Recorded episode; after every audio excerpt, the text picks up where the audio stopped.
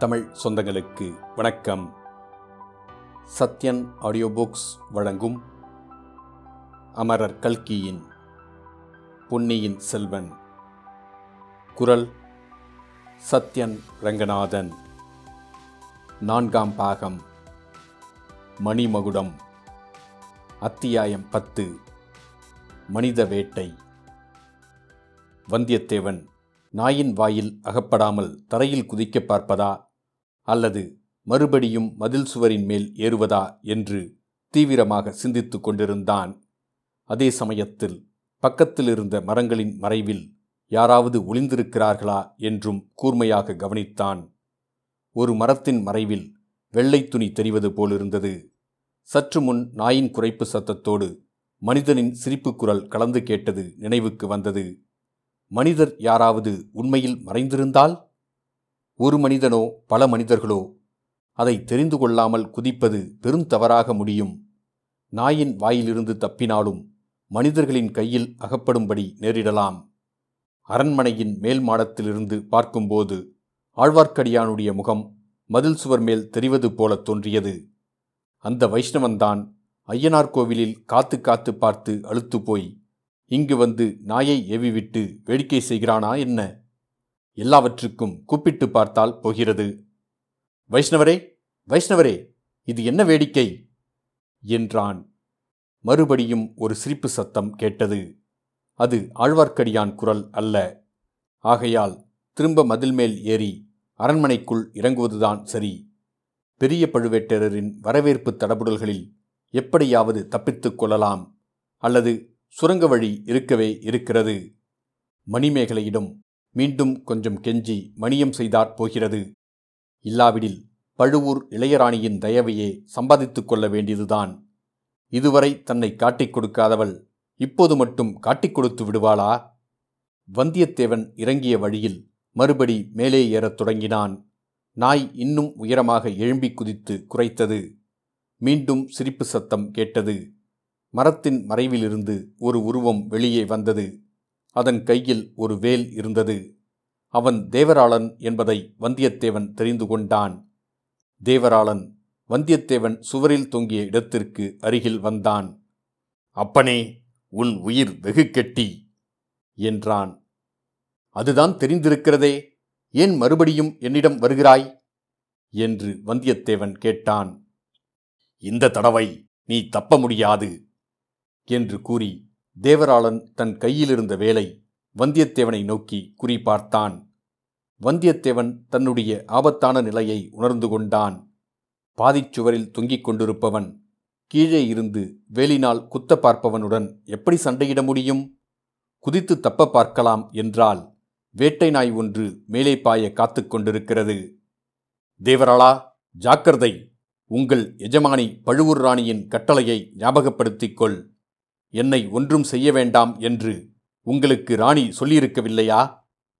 தேவராளன் ஒரு பேய்ச்சிரிப்பு சிரித்துவிட்டு, பழுவூர் ராணி என் எஜமானி அல்ல. எந்த ஊர் ராணியும் என் எஜமானி அல்ல. பத்ரகாளி துர்கா பரமேஸ்வரிதான் என்னுடைய எஜமானி என்றான். என் குலதெய்வமும் துர்கா பரமேஸ்வரிதான்.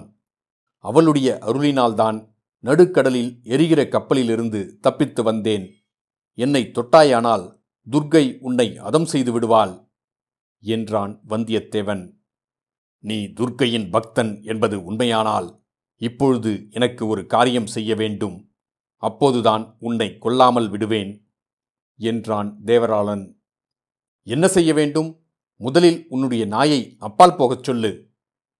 இந்த பக்கம் ஒரு வீர வைஷ்ணவன் வந்தான். அவனை தேடி பிடிப்பதற்கு நீ ஒத்தாசை செய்தால் உன்னை சும்மா விட்டு விடுகிறேன். எதற்காக அவனை பிடிக்க வேண்டும் என்றான் வந்தியத்தேவன். துர்காதேவிக்கு ஒரு வீர வைஷ்ணவனை பலி கொடுப்பதாக நான் சபதம் செய்திருக்கிறேன். அதற்காகத்தான் என்றான் தேவராளன். இந்த சமயத்தில் வந்தியத்தேவன் மதில் சுவரில் பிடித்து தொங்கிக் கொண்டிருந்த சிறிய செடி வேரோடு பெயர்ந்து வர ஆரம்பித்தது. வேலின் முனையில் சிக்காமல் எப்படி தேவராளன் கழுத்தின் மேல் குதிப்பது என்று வந்தியத்தேவன் யோசித்து கொண்டே, அந்த வீர வைஷ்ணவன் என் அருமை சிநேகிதன். அவனுக்கு ஒருபோதும் நான் துரோகம் செய்ய மாட்டேன். அவனுக்கு பதிலாக என்னையே பலி கொடுத்து விடு என்றான். அப்படியானால் இந்த வேலுக்கு இப்போதே இரையாகிவிடு என்று தேவராளன் வேலை தூக்கி வந்தியத்தேவன் மீது குறிப்பார்த்தான். வந்தியத்தேவன் செடியை விட்டுவிட்டு வேலின் முனைக்கு அடியில் அதை தாவி பிடித்து கொண்டு கீழே குதித்தான். குதித்த வேகத்தில் தரையில் மல்லாந்து விழுந்தான். தேவராளன் அந்த அதிர்ச்சியை சமாளித்து கொண்டு வேலை தூக்கினான். அந்த சமயத்தில் பின்னாலிருந்து ஓர் உருவம் ஓடிவந்து தன் கையிலிருந்த தடியினால் தேவராளன் தலையில் ஓங்கி ஒரு போடு போட்டது. தேவராளன் வந்தியத்தேவன் பேரில் பொத்தென்று விழுந்தான். நாய் தன் எஜமானனை தாக்கியவன் பேரில் பாய்ந்தது. ஆழ்வார்க்கடியான் அதற்கும் சித்தமாயிருந்தான். தன்னுடைய மேல் துணியை விரித்து நாயின் தலைமீது போட்டான். நாய் சில வினாடி நேரத்துக்கு கண் தெரியாத குருடாயிருந்தது. அச்சமயம் சுருக்கு போட்டு தயாராக வைத்திருந்த காட்டுக்கொடியை அதன் கழுத்தில் எறிந்து வைஷ்ணவன் நாயை ஒரு மரத்தோடு சேர்த்து பலமாக கட்டினான். இதற்குள் வந்தியத்தேவன் தேவராளனை தன் மேலிருந்து தூக்கி தள்ளிவிட்டு எழுந்தான். தேவராளன் வைஷ்ணவனுடைய ஒரே அடியில் நினைவிழந்து மூச்சையாகி கிடந்தான். இருவரும் இன்னும் சில காட்டுக்கொடிகளை பிடுங்கி அவனுடைய கால்களையும் கைகளையும் கட்டி போட்டார்கள். பிறகு வந்தியத்தேவன் வேலையும் ஆழ்வார்க்கடியான் கைத்தடியையும் எடுத்துக்கொண்டு கிளம்பினார்கள். சம்பூரையர் மாளிகையின் வாசற்பக்கத்தை தவிர மற்ற 3 பக்கங்களிலும் நெடுந்தூரத்திற்கு காடு மண்டி கிடந்தது. அதற்குள்ளே புகுந்துவிட்டால் வெளியில் வருவது கஷ்டம். ஆகையால் வந்தியத்தேவனும் ஆழ்வார்க்கடியானும் மதில் சுவர் ஓரமாகவே விரைந்து சென்றார்கள். விரைந்து நடக்கும்போதே ஆழ்வார்க்கடியான், "நீ புத்திசாலி என்று நினைத்தேன். நான் நினைத்தது தவறு என்று இப்போதே தெரிந்தது" என்றான். "அவசரப்பட்டு சுரங்க வழியில் புகுந்ததை சொல்கிறீரா? அதன் மூலமாக எவ்வளவு பயங்கரமான மர்மங்களை கண்டுபிடித்திருக்கிறேன் தெரியுமா?" என்றான் வந்தியத்தேவன். "அது ஒரு புறம் இருக்கட்டும். வைஷ்ணவனை கண்டுபிடிப்பதற்கு ஒத்தாசை செய்கிறாயா என்று தேவராளன் கேட்டதும், ஆகட்டும் என்று சொல்லித் தொலைப்பதற்கு என்ன? வீணாக ஏன் அபாயத்துக்கு உள்ளாக வேண்டும்?" என்றான் வைஷ்ணவன். "எல்லாம் சகவாச தோஷந்தான்" என்றான் வந்தியத்தேவன். "யாருடைய சகவாசத்தைச் சொல்கிறாய்? இத்தனை தவறு செய்யும்படி நான் உனக்கு ஒரு நாளும் சொன்னதாக நினைவில்லையே." "உம்மை சொல்லவில்லை ஐயா, பொன்னியின் செல்வரை சொல்கிறேன். அவரை பார்த்து பழகிய பிறகு பொய் சொல்லுவதற்கு உள்ளம் இடம் கொடுக்கவில்லை." "உயிர் தப்புவதற்காக கூடவா அவ்வளவு சத்திய சந்தனாகிவிட்டாயா? அது மட்டுமல்ல, நீ எங்கேயோ பக்கத்தில் மறைந்திருக்கிறீர் என்று எனக்கு தெரியும். நான் உம்மை பிடித்து கொடுக்கிறேன் என்று தேவராளனிடம் சொல்வதை நீர் கேட்டுக்கொண்டிருந்து உண்மை என்று நம்பிவிட்டால் இந்த ஆபத்து சமயத்தில் எனக்கு உதவி செய்ய வந்திருப்பீரா?" "அப்பனே, உன் அறிவு கூர்மை அபாரம், சந்தேகமில்லை. உண்மையில் தேவராளன் கேட்ட கேள்விக்கு நீ என்ன பதில் சொல்லப் போகிறாய் என்று கேட்க நான் மிகுந்த ஆவலாய்தான் இருந்தேன். பார்த்தீரா, நீர் ஒரு சந்தேக பிராணி என்று நான் கருதியது சரியாய் போயிற்று. அதை தவிர எப்பேற்பட்ட நன்மை வருவதாயிருந்தாலும் வாய் வார்த்தைக்கு கூட சிநேக துரோகமாக எதுவும் நான் சொல்லும் வழக்கமில்லை. ஆனால் நீர் ஐயனார் கோவிலில் காத்திருக்கிறேன் என்று சொல்லிவிட்டு இங்கு வந்தது எப்படி? சுரங்க வழியில் நான் திரும்பி வந்திருந்தால் உம்மை காணாமல் திண்டாடியிருப்பேனே" என்றான் வந்தியத்தேவன். "சுரங்க வழியில் நீ திரும்பி வந்திருந்தால் உயிரோடு வந்திருப்பது சந்தேகந்தான். நீ சுரங்க வழியில் புகுந்து சிறிது நேரத்திற்கெல்லாம் சதிகாரர்கள் அதில் புகுந்தார்கள். நீ புத்திசாலியாகையால் நிச்சயம் வேறு வழியாகத்தான் வருவாய். அநேகமாக இங்கே சுவர் ஏறி குதித்து வரக்கூடும் என்று எண்ணினேன்." "அவ்வாறு எண்ணிக்கொண்டா இவ்விடத்திற்கு வந்தீர்?" "அது மட்டுமல்ல, சுரங்கப்பாதையில் புகுந்த சதிகாரர்கள் தேவராளனை மட்டும் வெளியில் காவலுக்கு வைத்துவிட்டு சென்றார்கள். அவர்கள் திரும்பி வரும்போது ஐயனார் கோவிலில் யாரும் இல்லாமல் இருக்க வேண்டாமா? அதற்காக ஏதோ சமிஞ்சை சொல்லிவிட்டு புகுந்தார்கள் போலிருக்கிறது. ஆனால் அது எனக்கு தெரியாது. எல்லாரும் சுரங்கத்திற்குள் புகுந்துவிட்டார்கள் என்று நினைத்தேன். நீ உள்ளே போய் அகப்பட்டு கொண்டிருக்கிறாயே என்று வேறு கவலையாயிருந்தது. சுரங்கப்பாதையை வெளியிலிருந்து திறப்பதற்கு என்ன உபாயம் என்று தெரிந்து கொள்ளவும் விரும்பினேன். ஆகையால் பலிபீடத்தின் அருகில் சென்று அதை திருப்ப முயன்று கொண்டிருந்தேன். காலடி சத்தம் கேட்டு திடுக்கிட்டு திரும்பி பார்த்தேன். தேவராளன் கையில் வேலுடன் வந்து கொண்டிருந்தான். என்னை கண்ட இடத்தில் கொன்றுவிட சதிகார கூட்டத்தார் வெகு நாளைக்கு முன்பே தீர்மானித்திருந்தார்கள். அது எனக்கு தெரியும். என் கையிலோ ஆயுதம் இல்லை. ஆகையால் ஓட்டம் பிடிப்பதை தவிர வேறு வழியில்லை. தேவராளனும் தொடர்ந்து ஓடி வந்து கொண்டிருந்தான். அடர்ந்த காடாக இருந்தபடியால் அவனால் என்னை பிடிக்க முடியவில்லை. கொஞ்ச நேரத்திற்கு பிறகு என்னை அவன் தொடர்ந்து வரவில்லை என்று தோன்றியது. வேட்டையை கைவிட்டு விட்டான் என்று எண்ணி காட்டிலிருந்து இனி ராஜபாட்டைக்கு போய்விடலாம் என்று உத்தேசித்தேன். சற்று தூரத்தில் ஒரு குடிசை தெரிந்தது. அதில் ஒரு சிறிய விளக்கு மினுக்கு மினுக்கென்று பிரகாசித்து கொண்டிருந்தது. அந்த குடிசையில் ராஜபாட்டைக்கு வழி கேட்கலாம் என்று நினைத்து அதை அணுகினேன். சற்று தூரத்திலிருந்து உற்று பார்த்தேன். நல்ல வேளையாய்ப் போயிற்று. குடிசை வாசலில் தேவராளன் நின்று கொண்டிருந்தான். ஒரு பெண் பிள்ளையும் ஒரு நாயும் அவன் அருகில் நின்றார்கள். தேவராளன் பெண் பிள்ளையிடம் ஏதோ சொல்லிவிட்டு நாயை அழைத்து கொண்டு மறுபடியும் புறப்பட்டான். நாய் நான் நின்ற திசையை நோக்கி குரைத்தது. ஆகவே அபாயம் இன்னும் அதிகமாயிற்று.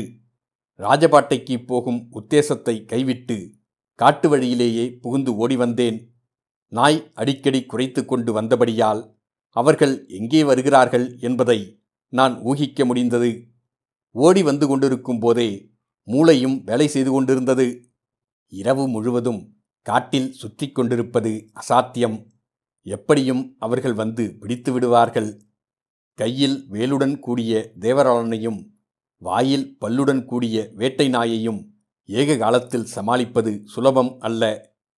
அச்சமயத்தில் இப்பெரிய மாளிகையின் மதில் சுவர் தெரிந்தது. மதிலில் ஏறி உள்ளே குதித்து விட்டால் எப்படியாவது சமாளித்து கொள்ளலாம் என்று எண்ணினேன். அப்படியே ஏறிவிட்டேன். அச்சமயம் நீ அரண்மனை மேல்மாடத்தில் ஓடி வந்து கொண்டிருப்பதை பார்த்தேன். நீ மதில் ஏறி வெளியே குதிப்பதற்குத்தான் ஓடி வருகிறாய் என்று தெரிந்து கொண்டு மறுபடியும் கீழே குதித்தேன். நாம் இரண்டு பேருமாக சேர்ந்து தேவராளனையும் அவனுடைய நாயையும் சமாளித்து விடலாம் என்ற நம்பிக்கை ஏற்பட்டது. இதற்குள் நாய்க்குரைக்கும் சத்தம் கேட்கவே பக்கத்திலிருந்த மரத்தின் மேலே ஏறிக்கொண்டேன். நாயும் தேவராளனும் நான் ஏறியிருந்த மரத்தை அணுகித்தான் வந்தார்கள். அதற்குள் நீ மதில் சுவரிலிருந்து இறங்கியது தேவராளனின் கண்ணில் பட்டது போலும். நாயையும் அழைத்து கொண்டு நீ இறங்குமிடத்தை நெருங்கினான். பிறகு நடந்ததெல்லாம் உனக்கு தெரியும். வைஷ்ணவரே, விதியின் வலிமையை பற்றி உமது அபிப்பிராயம் என்ன என்று வந்தியத்தேவன் கேட்டான். இது என்ன கேள்வி? திடீரென்று விதியின் பேரில் உன்னுடைய எண்ணம் போனது ஏன்? ஒவ்வொருவனும் பிறக்கும் போதே இன்னாருக்கு இன்னபடி என்று பிரம்மதேவன் தலையில் எழுதிவிடுவதாகச் சொல்கிறார்களே, அதை நீர் நம்புகிறீரா இல்லையா?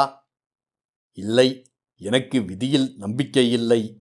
விதியை முழுவதும் நம்புவதாயிருந்தால் பரந்தாமனிடம் பக்தி செய்து உயலாம் என்பதற்கு பொருள் இல்லாமற் போய்விடும் அல்லவா? ஆழ்வார்கள் என்ன சொல்லியிருக்கிறார்கள் என்றால், ஆழ்வார்கள் எதையாவது சொல்லியிருக்கட்டும், எனக்கு விதியில் பூர்ண நம்பிக்கை உண்டாகியிருக்கிறது. விதியின்படியேதான் எல்லாம் நடக்கும் என்று கருதுகிறேன். இல்லாமற் போனால் இன்றைக்கு நான் தப்பித்து கொண்டு வந்திருக்க முடியாது.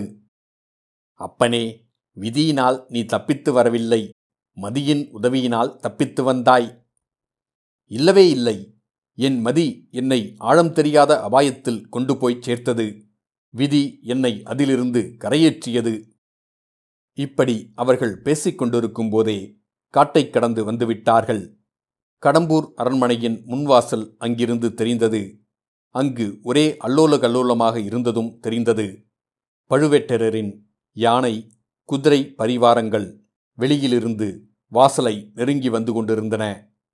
அமோகமாக அலங்கரிக்கப்பட்டிருந்த அரண்மனை வாசலில் சம்பூரையரும் அவருடைய பரிவாரங்களும் வரவேற்பதற்கு காத்திருந்தார்கள். நூற்றுக்கணக்கான தீவர்த்திகள் இரவை பகலாக்கிக் கொண்டிருந்தன. பேரிகைகள், முரசுகள், கொம்புகள், தாரைகள், தப்பட்டைகள் ஒன்று சேர்ந்து முழங்கின. ஆழ்வார்க்கடியான் வந்தியத்தேவனுடைய கையை பிடித்து இழுத்து, வா போகலாம், யாராவது நம்மை பார்த்துவிடப் போகிறார்கள் என்றான். இந்த பக்கம் ஒருவரும் பார்க்க மாட்டார்கள். பார்த்தாலும் என்னுடைய விதி என்னை காப்பாற்றும். பெரிய பழுவேட்டரையர் யானை மீது வந்து இறங்கும் காட்சியை பார்க்க வேண்டாமா? அது மட்டும்தானா? பழுவூர் ராணி நந்தினி அவருடன் யானை மீது வந்து இறங்குகிறாளா அல்லது மூடுபள்ளக்கில் வருகிறாளா என்று பார்க்கவும் விரும்புகிறேன். தம்பி, விதி எப்போதும் உனக்கு அனுகூலமாக இருக்கும் என்று எண்ணாதே. ஒரு மாயமோகினியின் உருவத்தில் வந்து உன்னை குடை கவிழ்த்தாலும் கவிழ்த்துவிடும். அப்படியெல்லாம் மயங்கிவிடுகிறவன் நானல்ல வைஷ்ணவரே, அதற்கு வேறு ஆட்கள் இருக்கிறார்கள். கம்பீரமான யானை வந்து அரண்மனை வாசலில் நின்றது. அதன் மேலிருந்து பெரிய பழுவேட்டரையர் இறங்கினார். அவரைத் தொடர்ந்து பழுவூர் இளையராணியும் இறங்கினாள். ஓ, இந்த தடவை இளையராணி மூடுபள்ளக்கில் வரவில்லை, பகிரங்கமாகவே அழைத்து வந்திருக்கிறார் என்றான் ஆழ்வார்க்கடியான். அதை தெரிந்து கொள்ளதான் விரும்பினேன். இனி போகலாம் என்று வந்தியத்தேவன் பின்னால் சென்றான். ஆனால் இப்போது ஆழ்வார்க்கடியான் பின் செல்வதற்கு அவ்வளவு அவசரப்படவில்லை. மேலும் அந்த இடத்திலேயே நின்று கொண்டிருந்தான். பழுவூர் இளையராணி நந்தினியை கண்கொட்டாமல் பார்த்து கொண்டிருந்தான். தற்செயலாகவோ அல்லது அவனுடைய மனோசக்தியினால் இழுக்கப்பட்டுத்தானோ என்னவோ நந்தினி அந்த பக்கம் திரும்பி பார்த்தாள். ஆழ்வார்க்கடியானுடைய முகம் இருண்ட மரங்களின் மத்தியிலிருந்து எட்டி பார்த்து கொண்டிருந்ததை கூர்ந்து கவனித்தாள். அவள் முகத்தில் உடனே பீதியின் சாயல் பரவிற்று. இளையராணியின் முக மாறுதலை பெரிய பழுவேட்டரையர் கவனித்தார். அவள் பார்த்த திசையை அவரும் ஒரு தடவை கூர்ந்து நோக்கினார். இரண்டு உருவங்கள் நெருங்கி வளர்ந்திருந்த மரங்களின் இருண்ட நிழலில் மறைந்து கொண்டிருந்தன. உடனே சம்பூரையரின் காதோடு ஏதோ சொன்னார். சம்பூரையர் தம்முடைய வீரர்களில் இருவருக்கு ஏதோ கட்டளையிட்டார். பழுவேட்டரையரும் இளையராணியும் அமோகமான வாத்திய கோஷங்களுக்கிடையில் அரண்மனை வாசல் வழியாக உள்ளே பிரவேசித்தார்கள். அதே சமயத்தில் இரண்டு குதிரை வீரர்கள் அரண்மனை மதிலைச் சுற்றியிருந்த காட்டிற்குள் பிரவேசித்தார்கள். குதிரைகளை காட்டுக்குள் அவர்கள் கஷ்டத்துடன் செலுத்தி கொண்டு போனார்கள். வெகு தூரம் சென்று யாரும் இருப்பதாக தெரியவில்லை. கிட்டத்தட்ட காட்டை கடந்து அப்புறத்தில் சமவெளியாக இருந்த திறந்த மைதானத்தண்டை வந்துவிட்டார்கள். அண்ணே, காட்டில் ஒருவரும் இல்லை, கிழவரின் மனப்பிராந்திதான் என்றான் அவர்களில் ஒருவன். அச்சமயம் நாய் ஒன்று அவர்களுக்கெதிரே உளையிட்டு கொண்டு வந்தது. தம்பி, நாய் எப்போது உளையிடும் தெரியுமா என்று மற்றவன் கேட்டான். யாராவது செத்துப்போனால் உளையிடும் என்றான் முதலில் பேசியவன். பேய், பிசாசு, வேதாளம் முதலியவைகளை கண்டாலும் உளையிடும் என்றான் இன்னொருவன். உன்னை பார்த்துதான் பிசாசு என்று நினைத்து கொண்டு விட்டதோ என்னமோ. இல்லை தம்பி, உன்னை வேதாளம் என்று எண்ணிக்கொண்டு விட்டது. இச்சமயத்தில் அவர்களுடைய தலைக்கு மேலே பயங்கரமான பேய்சிரிப்பை கேட்டு இருவரும் திடுக்கிட்டு அண்ணாந்து பார்த்தார்கள். இரண்டு பேரின் தலைக்கு மேலேயும் இரண்டு மரக்கிளைகளில் இரண்டு வேதாளங்கள் உட்கார்ந்திருந்தன. இரண்டு வேதாளங்களும் அந்த இரண்டு வீரர்களின் கன்னத்திலும் பளீர் என்று அரைந்து கழுத்தை பிடித்து நெட்டி கீழே தள்ளின. பிறகு அந்த பொல்லாத வேதாளங்கள் குதிரைகளின் மீது ஏறிக்கொண்டு காட்டை கடந்து மைதானத்தில் விரைந்து சென்றன. இத்துடன் அத்தியாயம் 10 முடிவடைந்தது. மீண்டும் அத்தியாயம் 11 சந்திப்போம்.